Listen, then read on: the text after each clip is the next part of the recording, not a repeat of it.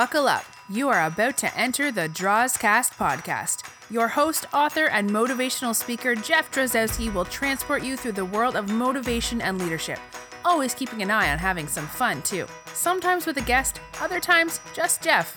Either way, you will leave better equipped to succeed than when you came in. Here he is, the Draws, Jeff Drozdowski.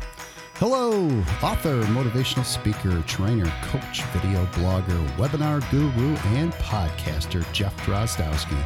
And welcome back to the Drozcast podcast, speaking of motivation and leadership. I hope you enjoyed the first part of the four part podcast series based on my television interview with Michigan Entrepreneur Television. Tara Kachaturoff is the host and producer of that show, and she brought me on to talk about my book uh, and DrozTalks.com, the business in general. In the first part of the four part series, uh, we talked about the book mainly and some of my background into how I evolved into getting to the point where I thought that I wanted to write a book and share uh, my thoughts, my passions with the world at large. Uh, and as we get into the second part here, we start to talk about the real world applications of how the main subject of the book, which is primarily diversity and inclusion, but also has leadership and organizational culture in it as well. But we start to dig into how human resource departments and how companies can and are embracing this idea of diversity and inclusion and how it is benefiting their company. So we get into that quite a bit in this portion here. So uh, I'm going to throw it over to the interview and I will be back for a few parting words. They've been slow to evolve. It's been a lot of dragging them through the legal system and HR problems and the federal. You know, just the. It's it's interesting that has not evolved as quickly as other things in our society have. Mm-hmm. It's it's really odd. Yeah. Um, here's another one. Um, gender. That's been you know obviously there's lots of nuances to that, the Yeah. Me Too movement and all that. Can you speak a little to that? So the Me Too movement, when when I wrote the book, didn't exist yet, but I don't look at that as anything uh, extra as far as the points that I was making uh, in my book. I have a couple of examples of of uh, women in particular that. Uh, that rose through the ranks of their company, Xerox to be uh, to be specific, Anne Mulcahy and Ursula Burns, and uh, they rose to the top of their company. And again, that just goes back to you know what? If you're qualified, none of that other stuff should matter.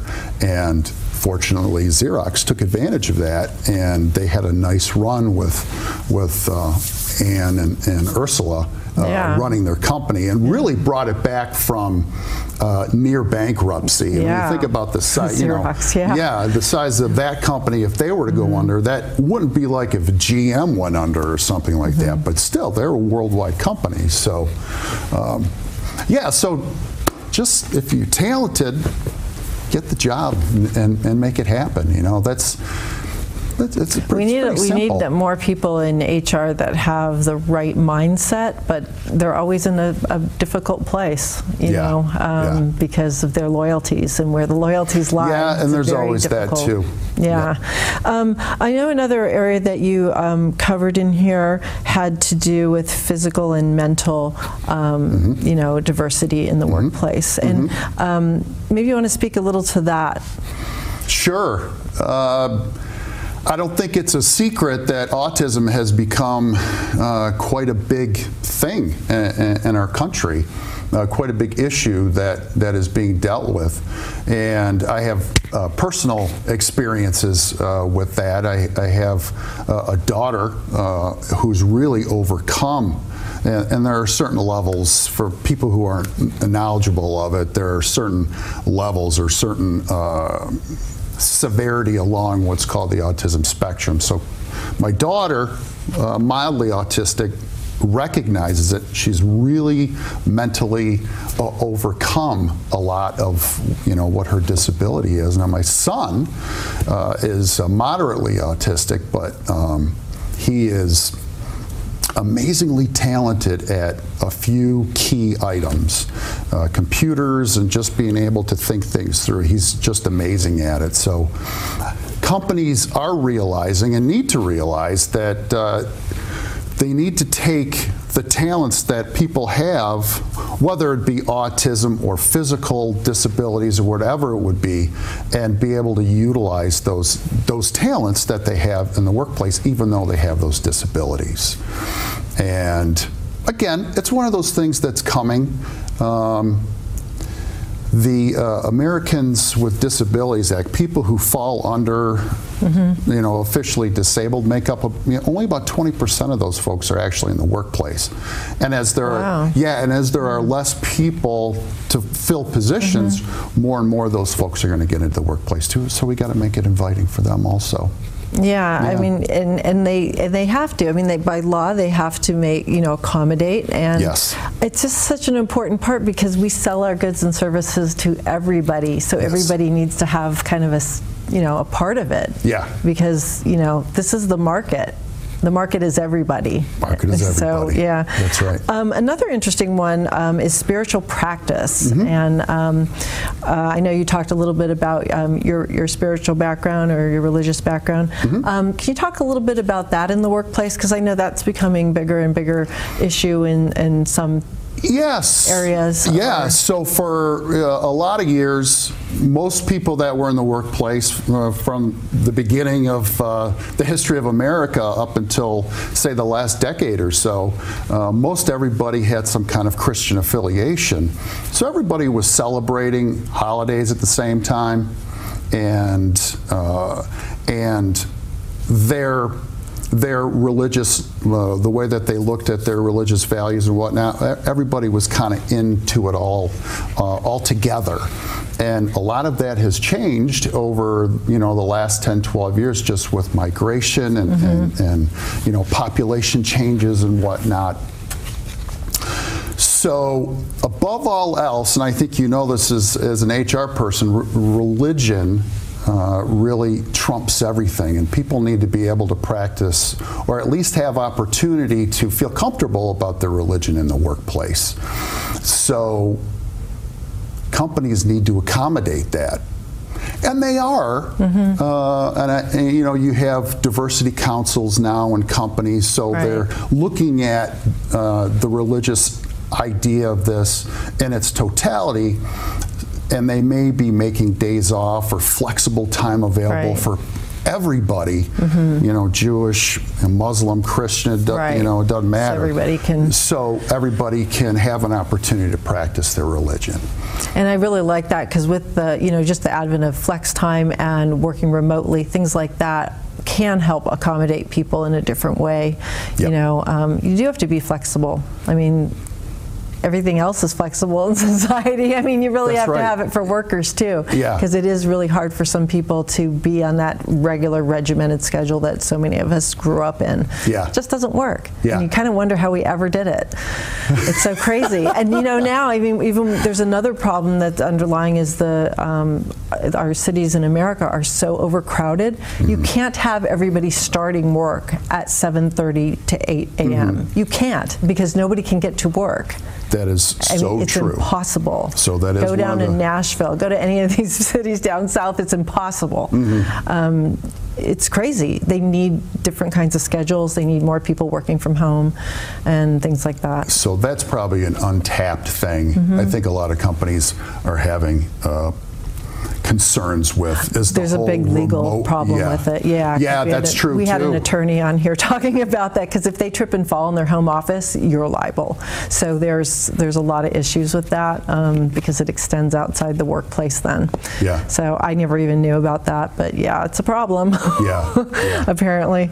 Um, so what has been the when you look at your book? Uh, what has been the the what's been the biggest gift of writing this book for you? What's what's the give back to you from it? Uh, it's it definitely you? opened up some doors. You know, uh, if I didn't start out by writing this book, I probably wouldn't be sitting here talking to you today. I don't even so. know how I found you. I have no idea. I can't remember. But well, it's like, we hey, I like have, this guy. I'm going to have invite him on. Oh, like, great. You know. Yeah We only have one person uh, in our connections that, that we're familiar with. Okay, so so something flying by, and I saw you, and it's like this is interesting. Oh, good. And that's why I connected with you. I don't know what it was, just like Yeah. magic. I don't know. Yeah, that's awesome. But uh, but but the the the unbelievable feeling, especially for somebody who's never delved into something in the create on the creative side before. I've always had a creative side, but. Uh, I I put a lot of my creative side into baseball, and then I got married, raised my family, and kind of put that on hold. Um, but but now you know that's that's coming out. But for people to respond to you and say, "I read your book, Yeah. I really enjoyed it," and to have friends and family just just say good things about it, or I love total the strangers. I yeah, like the stories in it, and I learned some things. And I also like that you put references because I love books that have references, so I can check back on an article or something Yeah, like that. yeah, So I really well, appreciate that piece of it, and I like because it was of interest to me because of the HR end of things. Yeah. But it's such a good thing because there's you know all these topics in there which are all entries into a speaking opportunity i mean so many companies of different they don't even have to be focused on diversity to Yeah. have something of value that you could create a nice um, presentation or talk for them Yeah. that's what i love about the book because it goes in so many directions you know Awesome. So- So, yeah, that, that's that's been the biggest thing is to have the kind of feedback, especially for somebody as accomplished as yourself. Mm-hmm. And I've read uh, so to many books, and I really liked it. Yeah, Good. Thank you so much. Yeah, I really liked it, and I think there's just a lot of value in it. I hope this is just the beginning of your writing, and that you do another one and you keep going and try to write one or two a year, um, because that will keep you going. you relevant. know what I yeah, mean? yeah, absolutely. yeah. Uh, so, So- so, that's kind of uh, where I'm at right now. Is is what kind of subject, or you know, am I going to you know take some time and develop some training materials? You know, it's going to be one or the other. Uh, it's probably going to be a book, though. All right. Books are books are good. Yeah, Books they are. They're Yeah. good, and they they have a beginning and they have an end, which is nice. And then Yeah. you have them forever and ever to give to people. Um, Yeah. My very last question to you, um, related to kind of what you we've talked about here today. What is your advice to entrepreneurs if you could give one piece of advice? Well, if I could give one, if all I had was one, it would be persistence, right? You got to you, you have a dream and the world is out there and there are hundreds of thousands of people that probably have a dream that's similar to you. But you got to keep on knocking on the door, knocking on the door, knocking on the door, and failure is going to happen. Failure is going to happen. Um, but your persistence, uh, people will start to realize that after a while, and um, and, and that would be the biggest thing is, is persistence. All right. Yeah. Well said. I want to thank you, Jeff Drozdowski. Got that right? Yeah. Founder of DrozTalks.com. Thank you again for being a guest on our program. My pleasure. So there you have it. Part two of the four part podcast series. I really hope you enjoyed it. Uh, and just as we're departing here, I don't want you to forget about my website, droztalks.com, Jeff at droztalks.com, or my business partner, Lucas, L U K A S, Lucas at droztalks.com please get in touch with us for anything that I can help you with. Uh, Lucas will help you with bookings and uh, answer any questions as far as having me come to speak or train for your organization. So take care. And the next time we meet, it will be part three of the four part podcast series where we will start to dig into the business that is droztalks.com. Take care. Bye for now. Kyla, close us out, please. Thank you for being part of the Drozcast. Check out Jeff's website, droztalks.com, to find out more about booking Jeff for your next event. Also at droztalks.com, you can purchase Jeff's book, Inspired How Our Differences Are Changing the Workplace, or inquire about Jeff's training programs and personal or executive coaching. All of Jeff's video blogs can be seen on his YouTube channel, Jeff Drozdowski. Thank you, and bye for now.